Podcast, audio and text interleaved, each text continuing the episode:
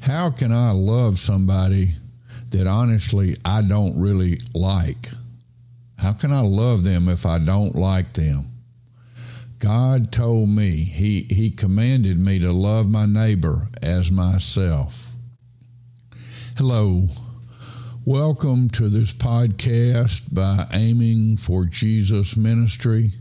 Let's dig into this question because Jesus has instructed us to love our neighbor as ourselves. And our neighbors, of course, are all people. So, how is it that we love all people when there's quite a few of them we don't like and a lot of them that we don't even know? The simple answer is God said it and we must do it. The, the deeper look at that is this. First, let's remember that God is God and we are not that God knows all things, and we definitely do not. We can trust God. We can trust God in everything He said. In fact, we, we really must drive down our stake into this eternal truth. The Word of God is the Word of God, not the Word of man. The Word of God is perfect instruction for how to live this life.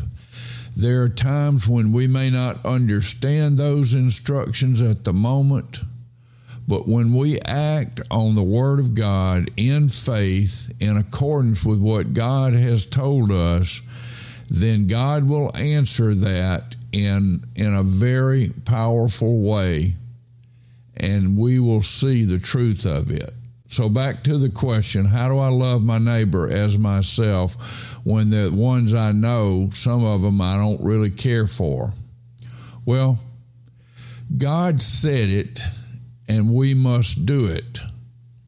So it's not a question of whether I like them or whether I agree with them, but God said you you must do this. This is my command. Love your neighbor as yourself. Do unto others as you would have them to do to you. It's not a question of emotion. It's not a question of preference, one person versus another. It's an issue of trust and obedience. Do I trust God? If I trust God, then I need to obey God. If I don't trust God, then I've got a much deeper problem. God is trustworthy, absolutely, without exception, without limitation in any way. Everything I do, I act on the, the Word of God or I'm working against God. I got to trust and obey as the song says, there's no other way to be happy in Jesus but to trust and obey. When I start walking according to my own way of thinking, I'm walking a fool's path to a tragic end.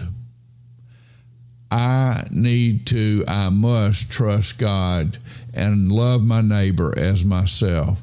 So let's quit looking at our neighbor and trying to figure out what's wrong with them if we're going to do that, we could look at ourselves and see just as many problems as we perceive that the neighbor has. But instead, let's just make this simple commitment God is God, I am not. He is absolutely trustworthy, I am not. I will trust and obey God.